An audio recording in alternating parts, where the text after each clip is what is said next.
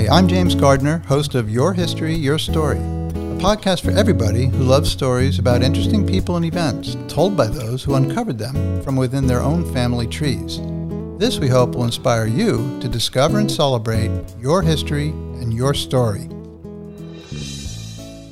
Have you ever heard of Jefferson Davis? If so, perhaps you learned from a high school history book that he was the president of the Confederacy during the American Civil War. In this episode of Your History, Your Story, we'll be speaking with Jefferson Davis's great great grandson, Bertram Hayes Davis, who, along with his wife Carol, owned Vicksburg Old Town Tours. The tours showcase historic Vicksburg, Mississippi. Bertram admits that he, like many others, knew little of his famous ancestor except for his role as the head of the Confederate government. However, in 1976, that all changed when he was elected president of the Davis Family Foundation, whose mission is to support programs, organizations, and events to educate people about Jefferson Davis and his life. From that point on, Bertram began a journey that enabled him to uncover the entire story of the life of his great great grandfather. Through his research, Bertram discovered that in addition to being the president of the Confederacy, Davis was also a plantation owner, slaveholder, West Point graduate, war hero, U.S. Senator, Congressman, Secretary of War, and author. Additionally, Bertram found that Davis had experienced some great personal tragedies in his life, including the death of his first wife and several children. Bertram firmly believes in the importance of sharing all the facts when telling history and will be sharing a full account of his great great grandfather's life so the listener can weigh the facts for themselves and ultimately answer the question who was Jefferson Davis?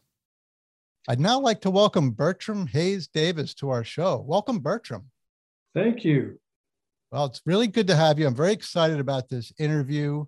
I've been a big Civil War buff most of my life. I thoroughly enjoy it to study it, and your great great grandfather is a very interesting person to read about. That is for certain. So I'm really glad to have you on the show.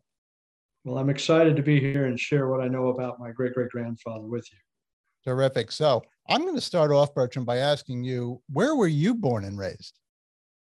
I was born in Colorado Springs, Colorado, as was my father and my grandfather, and my great grandmother moved there in 1885. So we've actually been in Colorado longer than we were in Mississippi as a family, of all things. So I did mention that Jefferson Davis was your great great grandfather, but can you take us through exactly how you are descended from him? Yes, matter of fact, Jefferson Davis had six kids four boys and two girls. All the boys will die before the age of 21. There are no male descendants of Jefferson Davis. The two daughters that survived, one of them was Margaret, and Margaret got married in Memphis, Tennessee in 1876 to a gentleman by the name of Joel Addison Hayes Jr. from Nashville, Tennessee, now living in Memphis. And they would be there until 1885, at which time they elected to move to Colorado Springs, Colorado for Joel Addison Hayes's health issues. He had asthma and probably who knows what else, but Memphis is kind of a swamp if you've ever been there. And that's where the family went to. They will have four kids, three born before and one in Colorado Springs. And of those four kids, they were all Hayeses. Jefferson Davis dies December 1889 in New Orleans and the Hayes family comes down to New Orleans and they're seeing their mother. Her mother is Varina Davis. Now, this story that I'm telling you was told to me by my great aunt Lucy. And I went to a family reunion of that many years ago, and I hadn't seen her in 50 years. And I saw her, and she's this little white-haired lady with these sparkling blue eyes, and she points at me across this glade and say, "Bertram." So I got to see her again, and we're having a long conversation during a Sunday meal. And she says, Bertram, do you know how you got your name? And I said, Yes, I do. And she says, No, you don't. My mother was in the room. And I'm going, Oh my gosh, what does that mean? Well, in that hotel room that day, Varina Davis is there with all the Hayes kids, and she looks around and goes, Hayes, Hayes, Hayes. And once over to the window and points out to where Jefferson Davis is lying in state and said, Is that the only Davis? Isn't it? a shame we can't do something about that? And they look around the room, and there's my grandfather, who's all of about six years old, and they ask him to change his name, and they come up with a new one Jefferson Hayes hyphen Davis.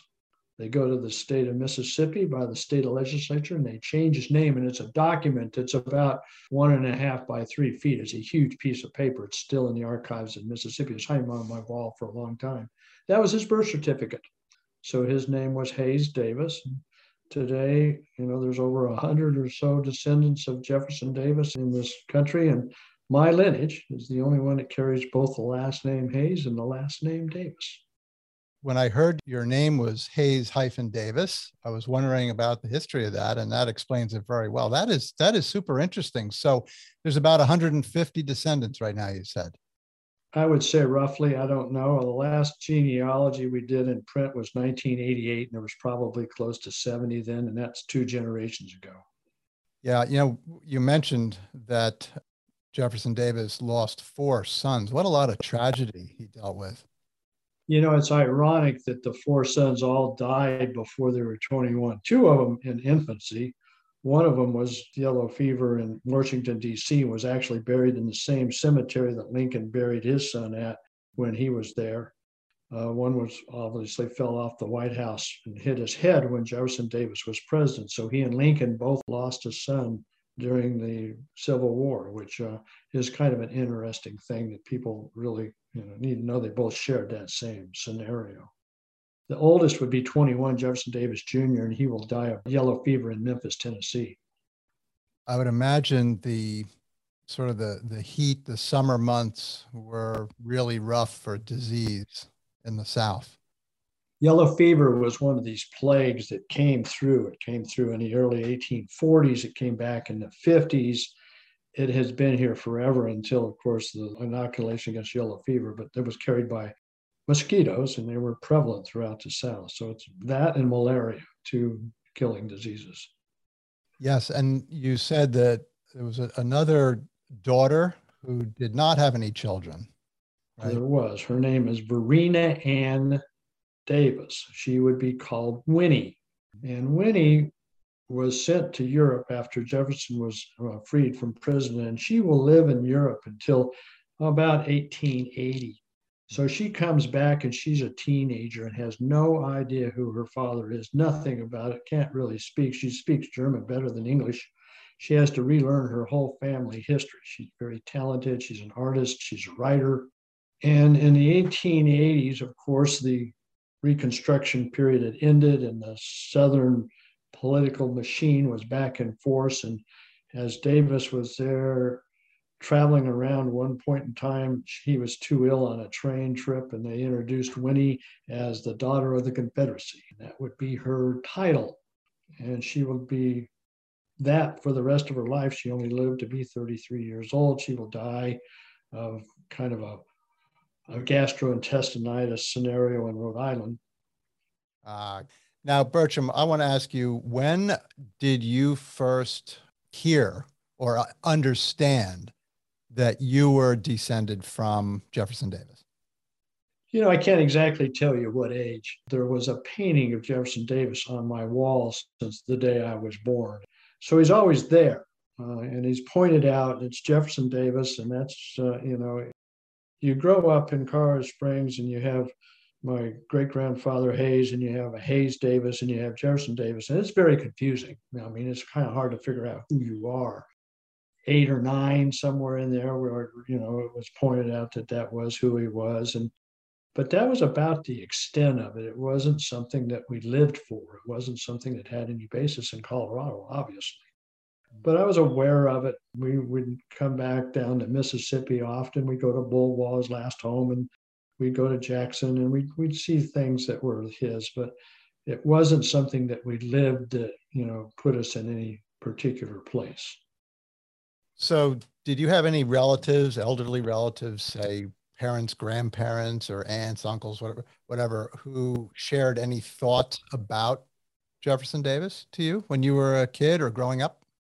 No, interestingly, all my aunts and my grandfather obviously knew their, their grandfather, Jefferson Davis. They went to Biloxi, there's pictures of them, et cetera, et cetera. And not one of them reflected on what it was when they were a kid to him, not anything. So I was kind of left out there in this scenario of none of them really said anything about who he was or anything like that. It was uh, just a, a name. Hmm. That's curious, but you know, I I think sometimes as a kid, you there may be some discussions about it that maybe as kids we don't pick up or we're not, you know, we got other things we're doing, or maybe we're too young for it to be very important. But sometimes I've spoken to people who have fathers or grandfathers or grandmothers or whatever who, who were in the war. They were in World War II or something like that. And they say, well, they don't really talk about it or they didn't really talk about it. So sometimes people just don't talk about earlier days or ancestors or things like that. Well, we were certainly in that case because I don't remember ever having a conversation about my great great grandfather. So, in I believe it's 1976 or around that time, you actually became the president of the Davis Family Foundation. How did you make that leap from really not knowing too much about Jefferson Davis to being the president of the Davis Family Foundation? Quite an interesting story there. I had no intention of doing that. I had actually enrolled at the University of Alabama Graduate School and I was getting a degree in geology. And I went home one summer and I'm hanging out, and my aunt gives me an envelope. It's an invitation to the Davis family reunion in Woodville, Mississippi at Rosemont Plantation. And my aunt kind of hands it to me and said, Well, isn't that on the way to Tuscaloosa? Maybe you ought to drop by and see what this is all about.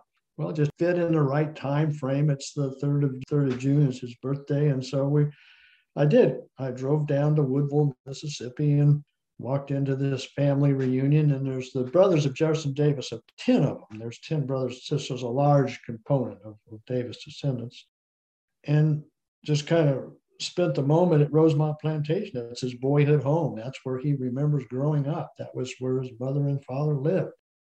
And it, it kind of struck me, but I didn't think too much of it. I'm just, you know, I'm a 20 something graduate student and I got all these lawyers and doctors and plantation owners and all these people. I mean, there's a tremendous amount of intelligence and wealth, and then there's me.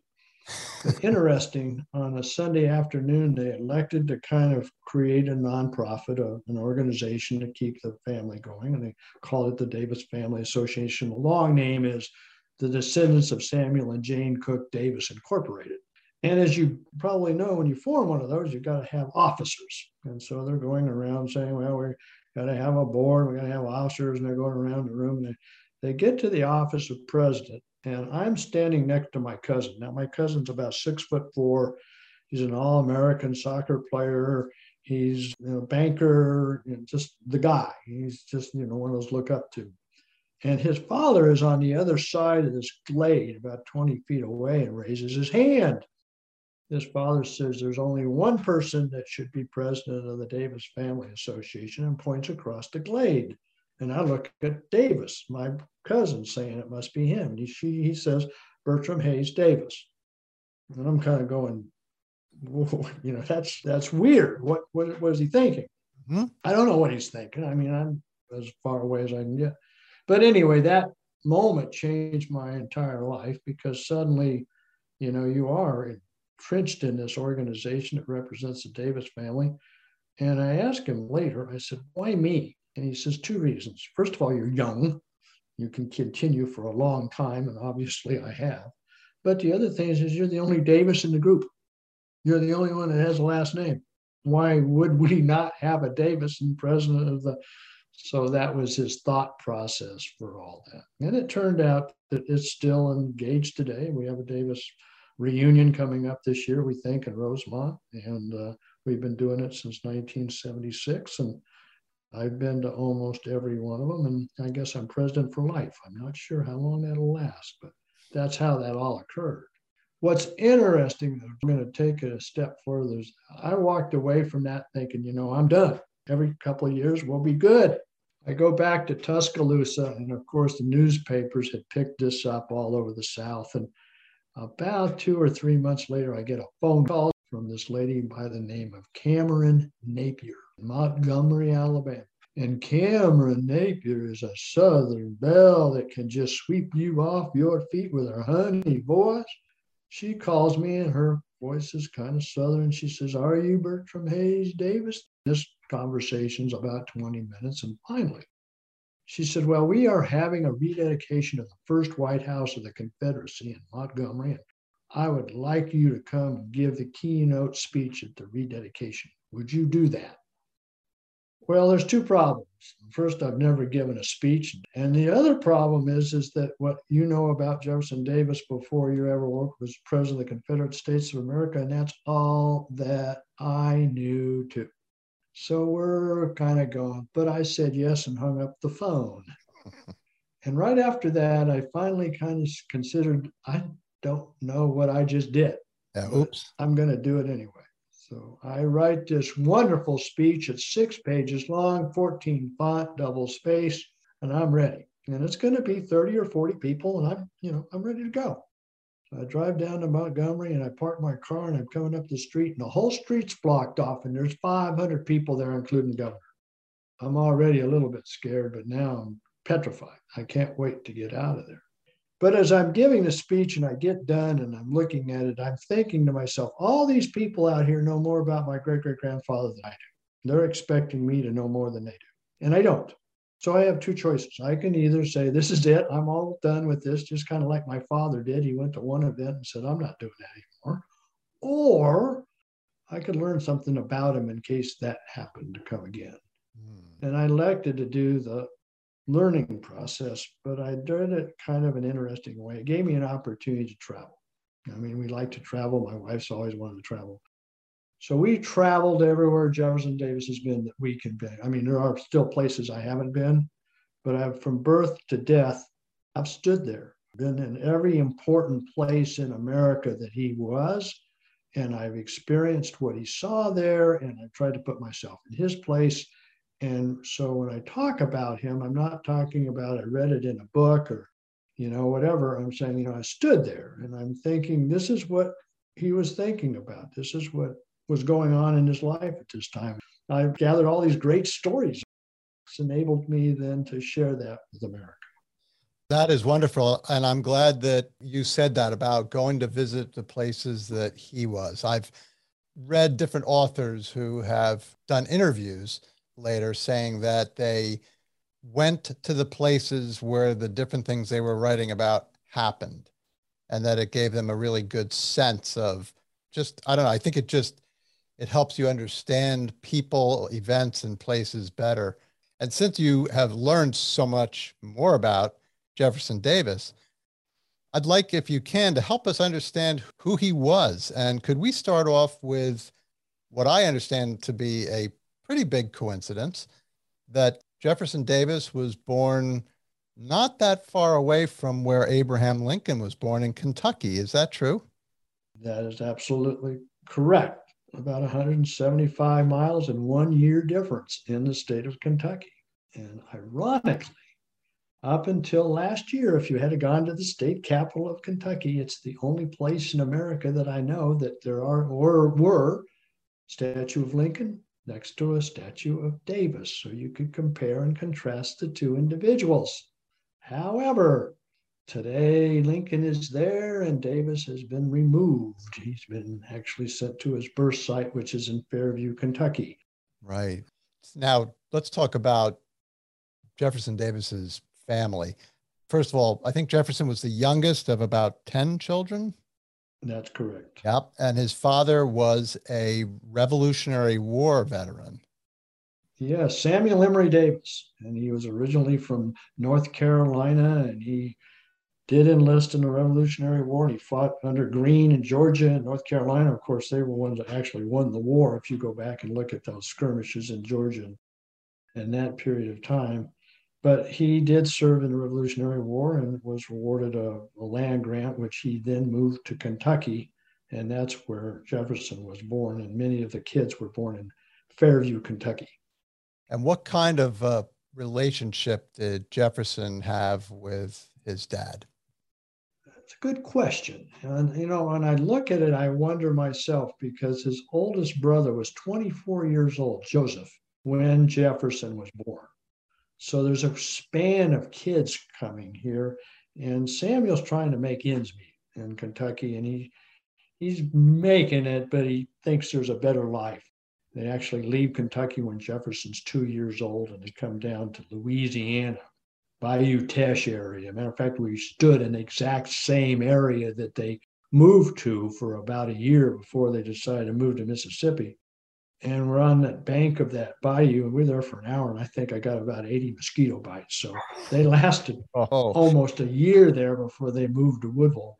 But he was trying to, to take advantage of the opportunities to have a bigger land and, and provide more for his family. So he did all he could. He did not succeed. He would not become any wealthier than he than he was. He was just striving just to, to make ends meet. Did build a beautiful house in Rosemont Plantation, still there today, refurbished 1840. You can go look at it. But you know, he wasn't going to be any more than just a, an ordinary small planter in his life. I read that Jefferson Davis had an interesting middle name that you don't hear very often, and it was Finis. And why is that? I imagine Jane looked at Samuel and said, "Tens and up." that's, all we're having. I figured that's that was the reason. That's the reason we've been given. It's not in writing anywhere that she said that, but it certainly makes sense. Makes a lot of sense. So, Bertram, I understand that Jefferson Davis's father, Samuel, took a big interest in his youngest son. And then when he passed away, his older son, Joseph, became a father figure to Jefferson. Yeah, I, I think it's important to realize that Samuel really was engaged in his youngest son. I mean, Jefferson was kind of the apple of his eye. And he went to extremes to make sure Jefferson had everything that he could have, including education. For instance, at the age of 10, Jefferson went on a little pony ride to a private school in Lexington, Kentucky, 795 miles on a pony with an entourage. And that was arranged by his father, who had a friend that was in the war with him that was going up with his son. Interesting, during that trip, they stopped in Nashville, and Major Hinds served under Andrew Jackson. They stay there for several weeks, and Davis will write in his biography that that changed his whole perspective because Jackson knew where the country was going. And they would have these great conversations at night. Even at that age, he understood what was going on and listened intently. And he said, it opened my eyes up to the possibilities he will come back two years later because Jane put her foot down and said he's been gone long enough. And interesting, he would not ride a pony back. He would get on one of the first steamboats on the Mississippi River. So mm. he saw that at an age that, you know, it'd be like a 10 year old getting on a Concorde, kind of same thing. So Samuel was really into his education possibilities. Jefferson did suffer that same thing that a lot of teenagers do. He got into a class once and said it was too hard. And his dad said, Fine, come on out and we'll go to work in the field. And he did that for a day and did it for another half a day. And finally he said, You know, maybe school's not so bad after all.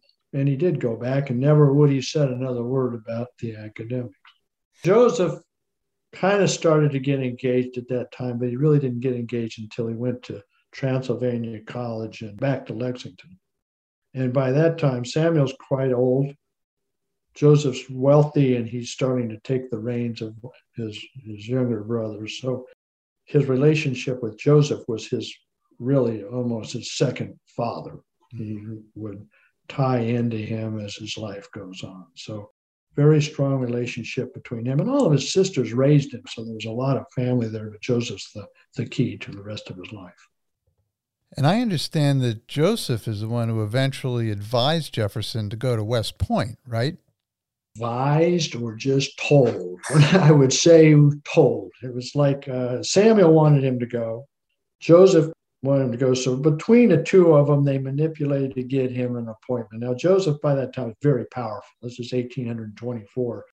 he had immense power. Davis is 16 years old. He doesn't really have any power. But what's interesting is that Jefferson said he wanted to go to Jefferson's College, which would be at the University of Virginia. That's really where he wanted to go. Mm-hmm. And Joseph said, "You go to West Point for one year, and if you don't like it, you know, we'll we'll change schools." Obviously, he was he was able to to get there, and even with all of his troubles, graduate.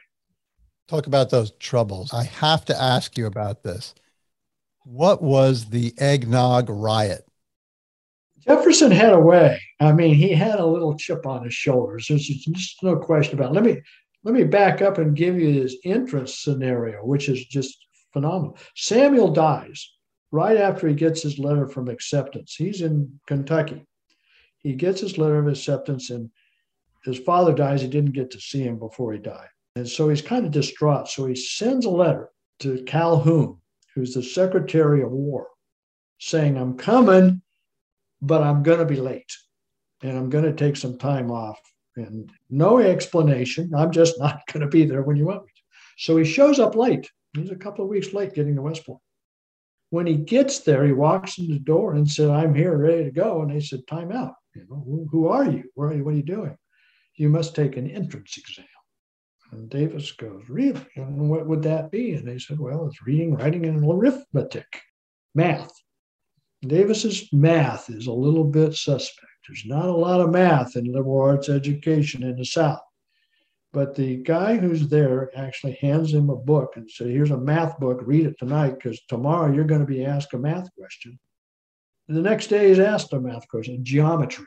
And for some reason, he was able to impress the professor that he knew something about geometry and he was admitted in. So he's already behind the eight ball when he gets there.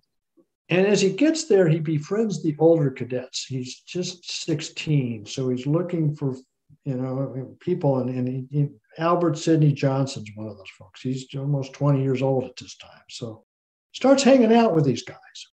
They had the tendency to kind of sneak off and go down uh, riverbank to a place called Benny Havens' Tavern. So he did that quite often, actually got caught once and almost expelled for drinking, but he gets out of that one. But then Christmas comes along. Second year he's there, and every Christmas Eve they would make eggnog. And the eggnog they met, you could put a match in, it would burn. They would import a whole lot of stuff to put in it. So they're making the grog, and Davis hears that the faculty is out looking for him. So he runs down the hallway to the room, opens the room, and says, Boys, put away the grog. The faculty's coming. And the next voice says, We're already here. They just followed him right into the room. Now, Davis would get 286 or some the number of demerits in four years. A lot. I laugh when I read every day he did something. didn't tie his shoe, didn't make his bed, was late. I mean, he did them all. But this is the only time that he actually did obey his order. He went back to his room and he went to bed. Later that night, there was a skirmish between the faculty and drunken cadets, and over a third of the population of West Point was expelled. There's a book written about it. It's a little bitty book of eggnog riot. that sounds like a good holiday gift for somebody. Yes. so he didn't get expelled. So, what about Jefferson's military career after he graduated from West Point? He did serve eight years in the Army. He left West Point. He went to Wisconsin territories, and, and there was a war going on up there called the Black Hawk Wars, the Indian Wars, as they call. It. And one of the things that happened during that period is Black Hawk is actually apprehended. They capture Black Hawk. The contingent that comes up from St. Louis on the boat gets cholera, and they all die or they can't come. And so Zachary Taylor, who is the commanding officer, appoints Jefferson Davis to escort Blackhawk from Prairie du Chien to St. Louis, Missouri on a riverboat. As they go down the river, every time the boat stops, people would gather along the riverbank to see Blackhawk. But Davis protects him all through that trip. And at the end of the trip, Blackhawk presents him with one of his most cherished possessions, his pipe. Mm. That pipe is in my safety deposit box today. It's still within the family. So that was one of those moments. Also, Jefferson Davis will fall in love with Zachary Taylor's daughter. He will ask Taylor his permission to marry. And Taylor says, not going to happen. No daughter's going to wear in the military.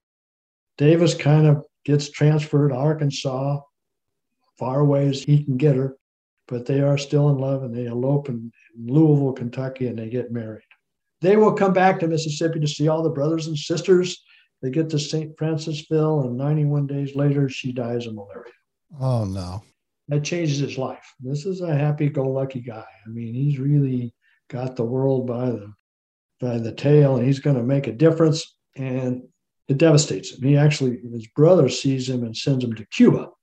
He's in Cuba for a couple of weeks, recovering almost gets arrested for sketching the forts and escapes that and goes to New York. And then finally he comes back to Vicksburg, about 12 miles south of where I'm sitting. And that's where Joseph had his plantation. And he will be there for eight years. And during that eight year period, he will study law with Joseph and he'll build his plantation. And then he will meet Varina Howell from Natchez, is arranged by his brother, and the second marriage comes. Now, interesting to get from Vicksburg to Natchez to the wedding, you go out and get on a riverboat. And they're like taxi cabs back then. I mean, there's there's a bunch of them. And to get on a boat, you go build a fire, raise a flag, whatever it is. And the boat fills up, you get on it arbitrarily, he gets on a boat. And who's on the boat? Zachary Taylor. But he hadn't seen him since the death of Sarah Knox. He thinks maybe I'm going to die here. You know, he's got a gun and a sword, and but they do reconcile, and that will change their lives because Jefferson will go back to Mississippi, get elected, go to the U.S. House, but resign and come back. And he will join his ex father in law in Mexico in the Battle of 1847. And they became uh, pretty close uh, at that point, didn't they? Very close. Matter of fact, when they come out of that skirmish, I would call it, I guess it was a war, Zachary Taylor obviously rides the coat strings and becomes president. Davis becomes the senior senator from Mississippi, but during that 18 months of Taylor's presidency, dies of food ailment. Davis spends a lot of time in the White House, and he's at Taylor's deathbed when he dies. Yeah, and I recall reading that Zachary Taylor died after eating a bowl of cold milk and cherries. And uh, the suspicion is that the water was so fetid in Washington, D.C. at that time that the milk uh, could easily transmit disease. And that's why he died. That's exactly what happened. Yeah, he lost his father in law, but now he's got a new wife, mm-hmm. right? And how long after his first wife did Jefferson remarry? Almost 10 years. Almost 10 years. He gets married again in 1845. That's when they get married. They will go to Washington. They'll spend that 18 months, and then he comes back and goes to the war. After he comes back from the war, he goes back to Washington, D.C. for a while. He comes back to Mississippi in 1851, 52, and everything's good. Got his house, got his wife, going to start a family. The world's a great place. Everything's going okay. So Jefferson goes into politics, but he is selected to be President Franklin Pierce's Secretary of War. Can you tell us about that? Interesting, isn't it, that that would happen? And there's a reason. And we didn't know this reason. We we try to learn as much as we can as we go along. And about many years ago, we were invited to a presidential forum in Dallas, Texas. They have a presidential library there, and they have a presidential study or association. And one of the speakers was talking about Franklin Pierce. And Carol and I said, We got to go. We got to learn about Franklin Pierce. Well, it was not actually about Pierce, but it was about illnesses that affected presidents. And Pierce was one of them. And we're kind of curious about what was that all about. Well, it wasn't really an illness, it was an event. So between the time Pierce is elected and the time that he takes office, he and his wife, Jane, and their last remaining son, Benjamin, are on a one car train going to a funeral, and the train derails. And Benjamin, their son, is impaled in front of them. Oh. So Jane just goes into severe depression. She's almost Mary Todd Lincoln, not quite to that extent. And when Pierce is forming his cabinet, he's looking for strength. He's looking for people that can kind of you know take over without him really helping. And he knew Davis from the war, so he asked Davis, and Davis said no. I mean, he didn't know many times. Finally, he went up to Washington, got behind the closed doors, and there he was. But he was uh, Secretary of War. Now, what's interesting is that not so much Jefferson is that powerful guy, but what happens to Varina? Varina gets to Washington and she's got a young son. And Jane Pierce sees the kid and adopts him. Literally, they are almost in the White House daily, comforting Jane with this presence of this kid because she doesn't have any kids left. Mm-hmm. So Varina and Jane Pierce are glued together with this kid in the middle and Jefferson and Pierce therefore have, you know, Jane's happy, I'm happy, Jefferson's happy, Varina's happy. So there's a big happiness circle going on. So Jefferson gets about anything he wants, obviously. And Varina's an acting first lady during this time. There's a lady by the name of Cokie Roberts who just recently passed away. She wrote a book, The Capital Dames, and she picked five women of the 1850s, of which Varina was one of them. And we met her and we saw her, and she's just excited to see us. I mean, it's like we're old friends, and we're kind of going, You're Cokie Roberts, we're nobody. But she says, You are somebody because your great great grandmother was the capital dame of the 1850s. The rest of them were there, but she was the one simply because what happened at the White House during those four years. She became immensely powerful.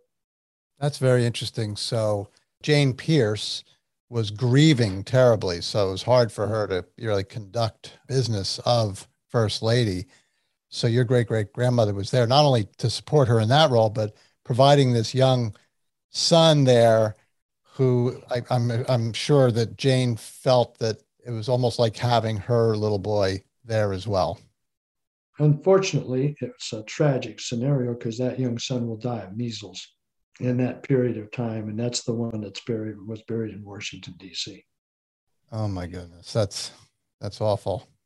So Jefferson Davis is the Secretary of War under Pierce, which is a pretty powerful position, and there are a lot of things that he accomplished, but two very important things that he did. One related to construction on the Capitol building, and the other one has to do with transportation and the railroad. Could you tell us about those two things? I'd be glad to. It's actually an ironic story because Davis, again, didn't want the job. And when he got there, there was an expansion project going on at the Capitol, which he was aware of. And it was a mess. And he managed to put it underneath the War Department, which means all the construction would be approved by the War Department. He hired the architect, he hired the engineer, and he would also hire the artists that came in and did all the artistic interpretations that you see there, all the beautification. He was fully engaged in that process for four years. Now, the building would start, and you know, it wasn't completed obviously until after the war, but the framework that you see of the building all of the designs and all the arts and all of the selection of materials was almost all done during that period from 1852 to 56. Mm-hmm. Really? And what seems unusual is that the Secretary of War would be involved in the construction of a government building. Why was that? Because the Army Corps of Engineers was the building company for the United States government. Still is today, actually. If you look at all, any major projects that the government's building, it's the Army Corps of Engineers. It's probably engaged to a large extent. Interesting. And, and is that the same reason why Jefferson Davis was involved with the Transcontinental Railroad? To a certain extent. That was a surveying project. In other words, the surveyors had to be collected. They had the routes had to be kind of designated, and all those folks had to be sent out into the wild frontier.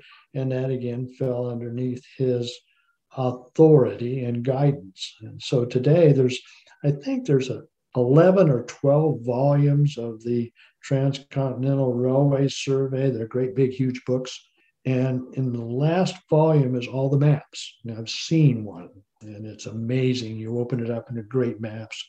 And each one of them has his signature on it, approving that as a surveyed route. That is interesting.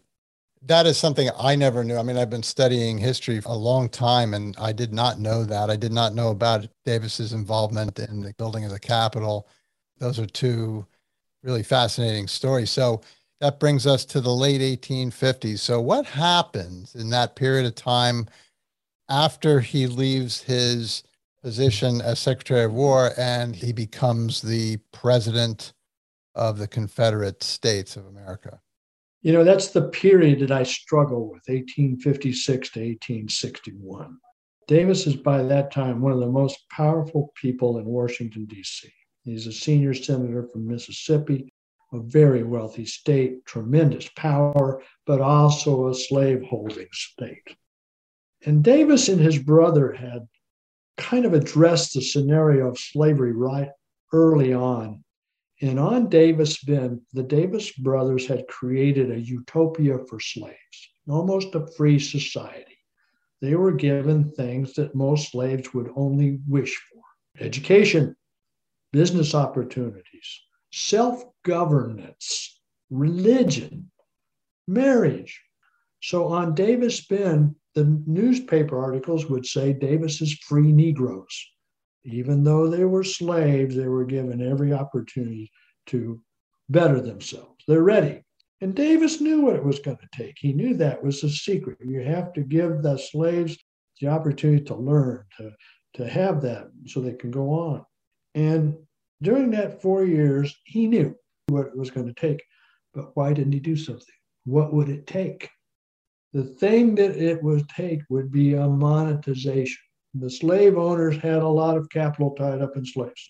If we had have done exactly what Britain did, which was to pass a bond issue for several billion dollars in monetaires and free the slaves, matter of fact, it would have given the opportunity for them to become part of society. But you also have to realize that by the time 1856 comes in and he's in the Senate, there's a new movement, the abolitionist movement, the Republican Party. Mm-hmm. And they don't want anything to do with that. They only want free of the slaves no matter what. And maybe he thought it was too much of an uphill battle. Or maybe it's politics. You know, if I do this, I'm probably not going to get reelected. I don't know. But it bothers me tremendously. And when I talk about it, I said, you know, he could have made a difference. He could have made an alternate decision. So instead of what the abolitionists were calling for, which is immediate, complete emancipation, his thinking, or he and his brother had a theory or a plan where there would be education, there would be opportunity that would eventually evolve into emancipation. Am, am I correct in saying that? That would be my thought. Mm-hmm. I mean, and, and to prove that, you know, I always go back to what happened after Vicksburg fell and freed slaves started to migrate in Mississippi, they all heard about Davis Bend. Now, there were 750 or so slaves on Davis Bend in 1863. The population swelled to thousands because they wanted to engage in this and they knew where it was and they went there to learn. Bertram, can you explain to us what was Davis Bend? The Mississippi River meanders greatly It bends around. It's not a straight line. It looks like a bowl of spaghetti if you overlay it. And one of the bends in the river was the area that Joseph went and bought and created his plantations. And on a map today, it is still called Davis Bend on the Mississippi River. Davis Bend became Davis Island in the 1870s as the Mississippi River changed course. Still there today, but now called Davis Island. What the Davis brothers did for not only the enslaved, but the free slave was to give them that opportunity. So it would have worked. It just never happened. We don't know why. He, he abandoned perhaps his principles or his ideas, but it could be that he felt it would not be palatable for the rest of the southern states at that time. Well, he also realized that his small number of slaves was not the entire population of slavery. I mean, he understood that the large majority of slaves did not have what his slaves had. They didn't have any education. They didn't have any self governance or business. They were just slaves, and he, they needed a period. It's not going to be an instantaneous scenario. And so that's why he was such a proponent of holding on to slavery, because he knew instantaneous freedom was not going to really be the answer. And he needed to have that solution long term. Yeah. And for our listeners, I think we have to understand the context of this is mid 19th century. Clearly, slavery was an abhorrent institution in this nation, and thoughts of owning another human being is unthinkable. But then again, we have to understand the historical context of the situation. Slavery was entrenched in society in the South. It had been, you know, since the 1600s, and uh, the economic system was largely based on it undergirded by it. You had generations of families who had held slaves. It's easy to say now this is the way it should have been done, but you got to also think about the what it was like in those days. What, what's the context? And the rest is history, as they say. Right. I deal with that a lot. It's it's one of those struggles I have because he was a proponent of slavery. There's no question about it. His speeches were all about slavery and the protection of that environment and whatever. And I'm looking at it saying, why? I'm still trying, you know, my own old soul trying to figure that out. So it is what it is. And the lens of perspective, I just can't go back there and tell you. And it's hard. We may never fully understand what Jefferson Davis was thinking or why he abandoned those thoughts. Bertram, didn't Jefferson Davis have one particular slave by the name of James Pemberton, who was actually a pretty close friend of his? He was actually almost the same age as Jefferson Davis. They mm-hmm. grew up together at Rosemont. He actually traveled with Davis. He was with him in the Army. He held all of his important things. He would come back to Mississippi. He would run the plantation when Jefferson was gone. And in 1852 or thereabouts, he passed away. Mm-hmm. And it was a blow. They never did ever fill that gap, but it was a like losing a family member. Yeah. But they were very, very close. Matter of fact, Davis offered him his freedom. He said, I'm going to let you go and you can do it. And he says, No, I don't want that. I want to always be with your family in whatever it is you need me to do. And so when Davis goes to Washington, he leaves James Pemberton here and he runs Briarfield until his death. So let's go now to 1861. Lincoln has been elected president, and the southern states are talking secession seriously, and Jefferson Davis is sworn in as the president of the Confederacy. How was that decision for him? How, what do we know about that decision to accept that position? Well, it's ironic the way that it happened, I think. Davis is in Washington and he resigns full packed Senate chambers. I mean, it's standing room only. But he does resign and he come back and he does not go to Montgomery, Alabama. That's where the Constitutional Convention is going to be. That's where the entire leadership of the South gathers. He wants nothing to do with that. He's not a secessionist. He's not a fire breather. He's a compromise. And he says, you know, gentlemen, you're going to do this, but do it right because it's important to get it right. I'm going home. And he does comes to Davis Bend, which is right down the road from where I'm at. And he's with his wife and he's expecting to become a general. And that's not to be the case. They meet in a convention and they're looking for candidates, and his names comes around, and finally they do decide that it's going to be Jefferson Davis. And they send a telegram to Vicksburg, Mississippi, and horse rider goes down to Briarfield, and there's a mural here on the wall. There's Jefferson and Varina in the rose garden and the guy with the telegram saying, You've been elected president of the Confederate States of America. Come to Montgomery as soon as possible. Now, when I talk about that moment, here's what I say. If Carol and I were standing there someday and somebody came up and gave me a telegram and said, You've been elected chairman of the board of JP Morgan Chase Bank. Come to New York City as fast as possible. I would turn around to my wife and we would have a conversation. You know, we're going to do this, whatever. Jefferson doesn't have that conversation Varina because for 52 years, have you noticed anything in his life that he's actually had any control over? No, he's always served someone or somebody, or a constituency. This is a call to duty. That's what he believes. That's what he understands. He goes in, he packs his bag, gets on a boat, comes to Vicksburg the next day, and catches a train to Montgomery. No second thoughts. Now, he didn't want the job. His wife looked at him and said he turned ashen as he read the telegram because he knew, you know, he knew what was going to happen. But he still took it, even though that wasn't what he really thought he should be doing. We could probably talk for hours about Jefferson Davis's presidency of the Confederate States. But just a couple things I noticed from what I read. It seems that he was very interested in details that he if you want it done right, get it done yourself. How did that work for him or how did it work against him? The devil is in the details. Well, unfortunately, the details were Davis's devil. Mm-hmm. It's interesting to watch him. Now, the one thing that he tried to do the most unsuccessful was to manage the generals. He had a cadre of egos. I mean, you don't become a general without having an ego. I made that statement in a lecture once, and after that, this guy came up to me and he says, My name's General so and so, but you're right. We are egotistical, or else we would not become generals. You don't ever change that. But he couldn't manage them. They did whatever they wanted to do. He didn't have command control system like the United States Army did. He tried to involve himself in every one of those details, generals and battles and domestic policies.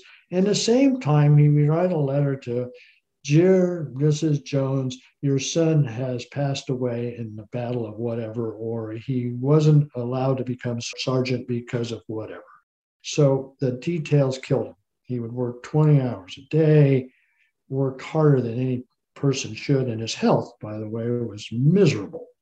He has a bad eye, he's lost sight in his left eye, he has neuralgia, he can't sleep, he has stomach issues.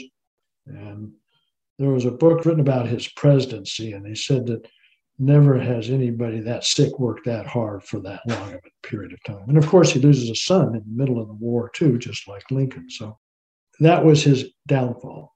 I mean, he did all he could. He gave it all, but he gave too much and dealt with things that he should not have dealt with. You're right. Do you think his real desire would have been to be in uniform and be leading troops in battle as opposed to being the president of the Confederacy? In the first Battle of Bull Run, he was down there the second day talking to Johnston and saying, "Why aren't you attacking?" Yes, that's what his, that's what he wanted to be, and he didn't have that. You know, he did all he could. He tried to be a general from a presidential scenario, but there were too many other issues that got in the way. He would have been a great general, in my opinion. So we all know the outcome of the Confederacy. Lee surrenders to Grant at Appomattox in April of 1865. Lead us through what happened to Jefferson Davis during those times where the army was surrendering and the Confederacy was falling apart? What happened to him? You know, it's an interesting book that's been written. Called April 1865.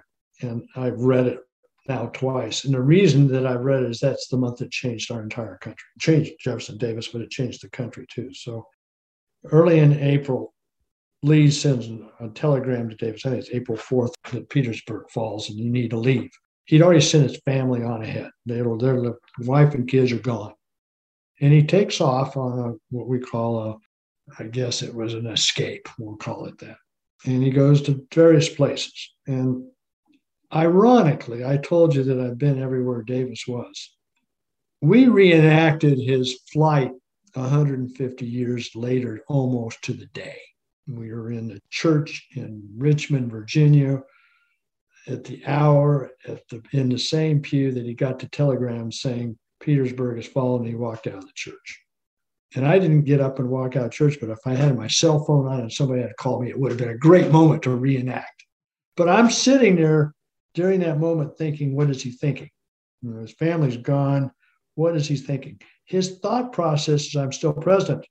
I have to lead, but I have to lead from strength, not from weakness. I don't need to cower. I need to continue whatever it needs to take. So he moves the government. He goes to Danville. He goes on to Greensboro. He goes on to, to Charlotte, etc. And it's interesting. We made that same trip almost 150 years later. And uh, one story I'll tell you that's kind of ironic is that we went to Greensboro, and when he showed up in Greensboro, the train was leaking, the cars were wet and whatever. And he gets off the train. They said, No, we want you to stay on the train. We don't want you to be here because if we tell somebody you were here, they might burn the house down that you stayed in.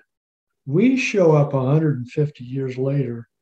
Everybody else had an event, they had a fundraiser, we had speeches, we had lunch in Greensboro, and then we left. So it was ironic. The day that changed everything is Charlotte. He's there and he's handed a telegram, and the telegram says Lincoln has been assassinated and is dead. Changes everything. It changes the country and it changes Davis. Because Davis suddenly realized he's going to be wanted. He's going to be wanted. Matter of fact, it doesn't take three days before the wanted posters for the assassination of Abraham Lincoln wanted Jefferson Davis for $100,000. So his flight is now to what? To see his family, because he knows if they see him, they're going to kill him. He takes off and goes after them. He's out there for 30 some odd days. And then suddenly, one night, he runs onto a wagon train in Washington, Georgia, and it's his wife and family just because God wanted that to happen. There's no plan of them meeting, but they do. He spends one more day with. He wanted to spend one more day. Varina said, "Go on." He said, "No." The next day, the Union does catch up with. Davis hears the gunfire in the tent, rushes out, and as he rushes out, Varina puts kind of a shawl around him because it's a cold, damp day in May. And as he gets to the rifleman on the horse, he's pointing a rifle at him. And Davis is going to get and pull that rifle down and pull the guy off the horse and get on the horse and escape. And Varina sees this. Varina comes over and stands between the guy and Davis, preventing that happening. Because Davis, with Varina's not there, he's dead and the story's over. So, what does it mean? I mean, it's like divine intervention. God said you're going to live, but the only way you can do it is have your wife because she's going to protect you from your own self. And so he was. And so they're captured and they go to Savannah. They get on a boat and go to Fortress Monroe. And he's going to be there for two years, no charges. The first eight months he's in a, a cell on the water. It's a horrible, it's a casemate. It's, it's still there today. His bed's there. I've sat on the bed. He has his only pipe. Davis had his pipe from Blackhawk there because it was on display. But finally, after a couple of years, you know, even people like Horace Greeley are saying, What are you holding? Well, you got to charge him with something. And they want to charge him with all kinds of things, but they can't quite figure out how they're going to make it stick. And finally, they get a bail hearing in Richmond, Virginia in 1867, and he's released on bond. The bond is $100,000. Now, I don't know about you, but I've been in jail for two years and my plantation's gone, and where am I going to get $100,000? Mm-hmm. People like Horace Greeley and Cornelius Vanderbilt signed his bail bond, releasing him, and he walks out of the same building that his office was in, which is the courthouse in Richmond, Virginia. I've been in his office, they're all in the same building. That's got to be interesting being a descendant, being in that same room. Do you know why Greeley and Vanderbilt put up that money? What was their reasoning? They were afeared. Remember, during this period of time, there's there's a lot of things going on. After Lincoln's assassinated, I mean, the whole world comes unglued. There's a lot of things going on. The South is under military ownership. There's districts, and their fear is that if they're going to do it to him, they might do it to others too. I mean, this this rampant disregard for people's rights. So their issue was, if you're going to charge him, charge him. If you're not, you got to let him go. The big issue was treason. You have to understand, though, to be treasonous, you have to actually act. You have to do something. Mm-hmm. He didn't do anything. I mean, the South had already seceded. They had formed a government, and he was appointed a position. He wasn't the leader of that instigation. So when they tried to get him as that leader, they couldn't quite get there because he didn't do anything. He just was an elected byproduct of the scenario. Chase said, you know, if you try him, you have the risk that he's going to win. And if he wins, all bets are off. he's going to travel a lot after that. And he's getting letters from his lawyer. He goes to England a lot saying, just stay there. And his purpose was, no, I want my day in court and I'm coming back. And so he did. So that was what I was going to ask you about. Civil War ends in 1865. Jefferson Davis spends two years in prison. I understand that at some points they had him in leg irons and they had kept the room bright so he couldn't sleep or he wouldn't have privacy. So it was two hard years in jail that he spent. It got softer towards the last part, but the first couple of months, and there was a guard in there 24 hours a day. So, Bertram, Jefferson Davis has 24 years of life after his presidency of the Confederacy. One of the things I've read is that he needed a job, he needed to generate income. And what did he do? You mentioned England. What kind of ventures did he get into to try to support his family? He thought that the English support would enable him to become kind of a, a representative. He went over there on the invitation of many Southerners who were there before, stayed in all kinds of really, really great, great places. But his idea was if I can make that connection with England, I can make a job out of this. But it never did come. So when he came back, the only job he was well, he was offered several positions, but the job that he took was with the Carolina Insurance Company in Memphis, Tennessee. And they had a great thing going. They were selling a wonderful product. They were selling life insurance to Confederate veterans. Just think of that for a few minutes and then you can smile to yourself, going, Really? Come on, give me a break. But that's what the company was doing, and he was the president. So everybody was signing on the dotted line. The unfortunate thing is that it was really a Ponzi scheme. You know, they were paying whoever's money came in paid somebody else. There wasn't really an escrow account going, and it lasted for about eight years and went broken. But he needed to have a living, and he was paid a pretty decent wage, and he had a house in Memphis. And and I always tell people if he hadn't gone there, I wouldn't be here because Margaret, the only daughter who got married, married a guy named Joel Addison Hayes Jr. in Memphis, Tennessee. Oh, there it is. It all, it all worked out That's for you. Where the, it worked out for me. Absolutely. I also understand that he and Varina spent a lot of time apart from each other during that period. Do you sense from what you've read or heard that they were having problems in their marriage at the same time he was trying to earn a living? you know, Varina and Jefferson always had their their moments. They they weren't the the most loving, joyous couple you've ever. She's strong, hard, strong willed, just had her own thought process, and he's strong, hard. So their relationship was give and take for a long period of time. And there were some periods. However, the capture changed everything. Even though there was a disagreement every once in a while about what she was right there I mean, she's not going to let go. She was writing letters. She's the one that got the leg irons removed. She she did everything in her power to make him as comfortable as possible. As they go on in Memphis, you know, she didn't really like Memphis. It's not where she wanted to be. She traveled a little bit around there. But the break really came when he moved to Biloxi. He rents a library cottage from a lady who owns Beauvoir and goes down there to write his memoir, and she wants nothing to do with the Gulf Coast or whatever. And there's a long period there that uh, they're not together. And even after the war, there was a period where she's in France all the time and he's here. And of course, Margaret's in school in France, Winnie's in school in Germany. So there's a lot of that going on. But they come back together in Biloxi and, and they maintain a relationship. But the strength came from the imprisonment. I think that she would never ever, you know, turn her back on him. She just wanted to have another life that, you know, she could do what she wanted to do when she wanted to do it. I know that Jefferson Davis wrote The Rise and Fall of the Confederate Government, which are his memoirs. We've interviewed a descendant of Ulysses Grant, and we discussed on that podcast about how Grant wrote his memoirs, he was literally dying, and it was primarily to generate income, something for his family to survive on, for his wife to survive on. Do you think that Davis had the same objective? I'm not sure his financials weren't in his thought process, but his thought process went way past that. Remember, I told you he wanted his day in court. He was never granted that day in court. And it weighed on him until 1878 when he said, I'm going to write my memoir.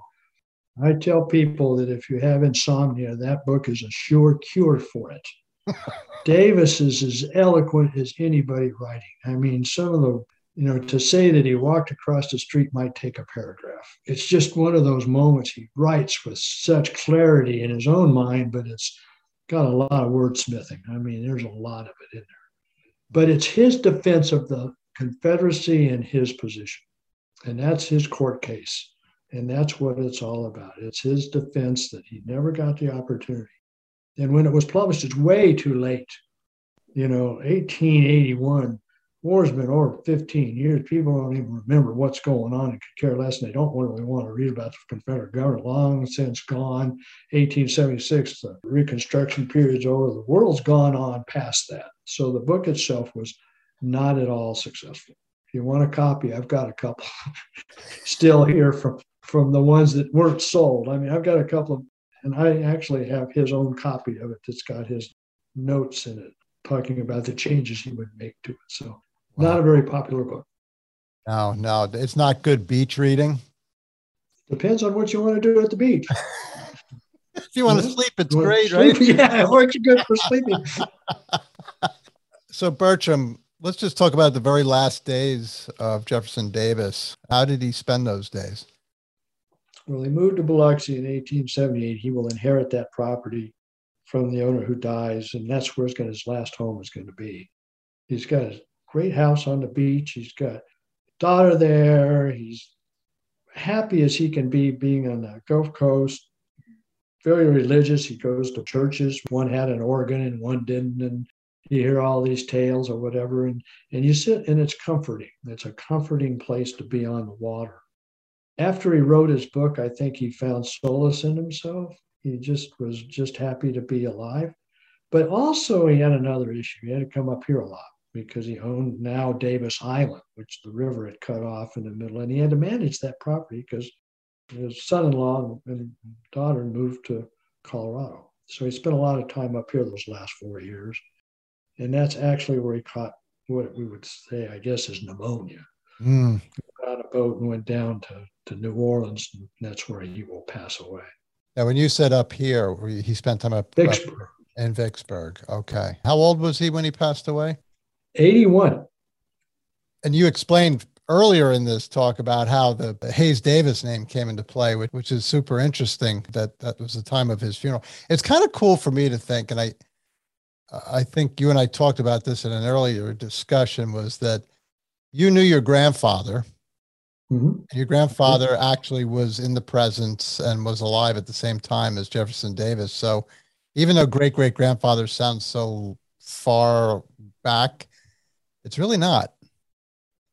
And you know, it's it, my grandfather was the youngest. My great aunt, his sister, who I knew very well, didn't speak a word about Jefferson other other than high esteem. She had a couple of Davis artifacts that she wanted to make sure went to the right place, and but not a mention about what kind of grandfather he was. Yeah, yeah. I wanted to pose this to you. How do you think Jefferson Davis is generally thought of today? Not the right way. I don't know how to put that, but I think America has lost its sense of history.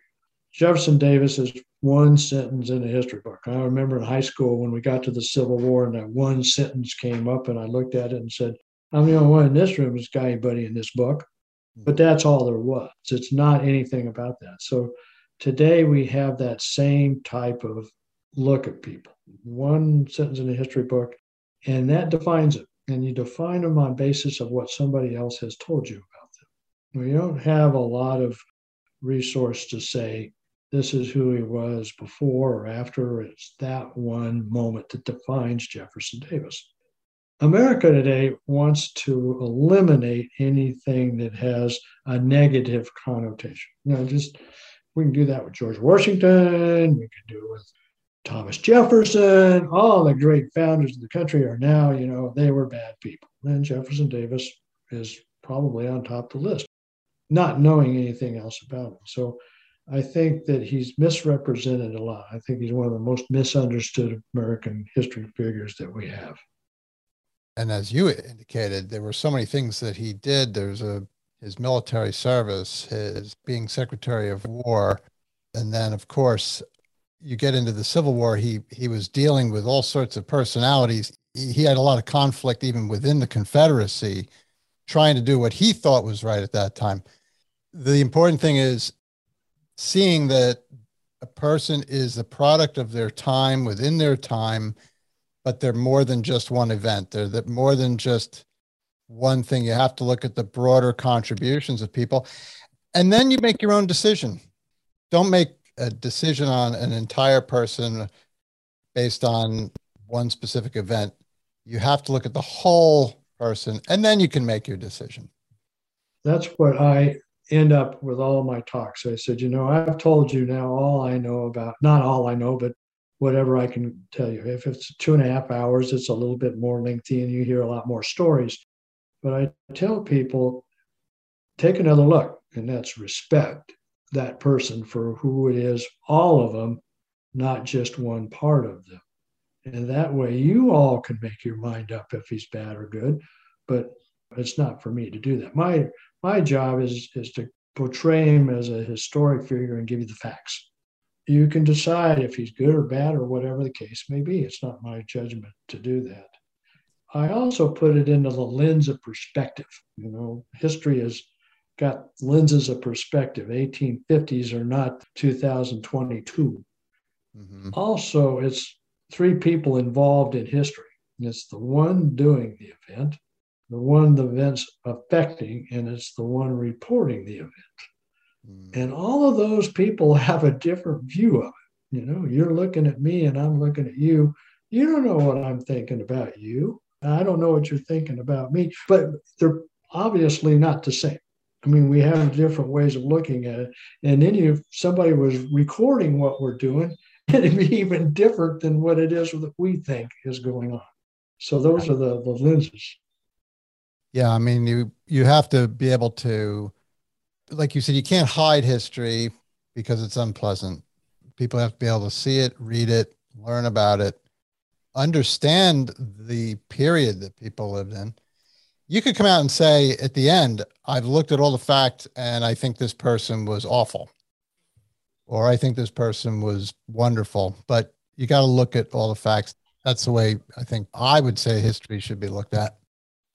I think it's interesting. Some of the podcasts you've done are with people that I know, like Lynn Jackson. Lynn Jackson and I, I consider one of my dearest friends. She's the great great granddaughter of Dred Scott. Lovely lady. When I first met her, we hugged. I mean, we're standing in this room and she's hugging me, going, Oh, I'm so glad to meet you. And I'm overwhelmed. Like, you're historic. I'm just Bertram. And it's interesting what we've evolved in our relationship is that we all do the same thing. She's giving you a historic perspective. And we met, and she said, That's what you do. You're giving a historic perspective from the factual knowledge that you studied and done. I don't have an agenda. I just want to tell you about it if you want to listen. Absolutely. Thank you for that. So, Bertram, tell me, what are you up to today? What kind of projects do you have going on? We've been very blessed. We've been able to continue my process about educating America about my great great grandfather in a couple of ways. I lecture on riverboats when I have the opportunity to do that, talk about him and the war period in the South. We've also recently, four years ago, moved to Vicksburg, Mississippi, his hometown, and I'm walking the same streets that he did. Mm-hmm. We've actually created a tour company, and we take people from the riverboats and private tours and groups. We had one yesterday of 31 people, actually. And we take them through the streets of Vicksburg, talking about the history of Vicksburg. And they can't get away without hearing a little bit about Jefferson Davis along the way. We're adding a little bit more to the story every time we get a chance. How can people find out about your tours? We have a website. It's vicksburgoldtowntours.com. And on there, you can see who we are and what we do and how we do it, and a couple of smiling pictures of us so you can see what we look like. Well, that's terrific. Well, you are a very knowledgeable and good storyteller. I know you said when you first got the title of president of the Davis family, you were shocked at the time, but boy, you have learned so much about your great great grandfather and his times. And I thank you so much for doing this podcast with us. And what we like to do is to have history told, stories from people's lives, things that happened to people and their ancestors, and just put it out there. Let people listen and decide for themselves. And I want to just thank you for your time. You're a lot of fun to talk with, and I hope that we can continue to talk, Bertram. You've been a pleasure. Thank you, Jim. And I hope America has a new perspective of my great great grandfather from your podcasts. Okay. Thanks, Bertram. Have a good night. Thank you for joining us for this episode of Your History, Your Story. You can connect with us on Facebook and YouTube at Your History, Your Story, or on Instagram and Twitter at YHYS Podcast. We'd love to hear from you if you have any questions, comments, or a story to tell. Be well and God bless.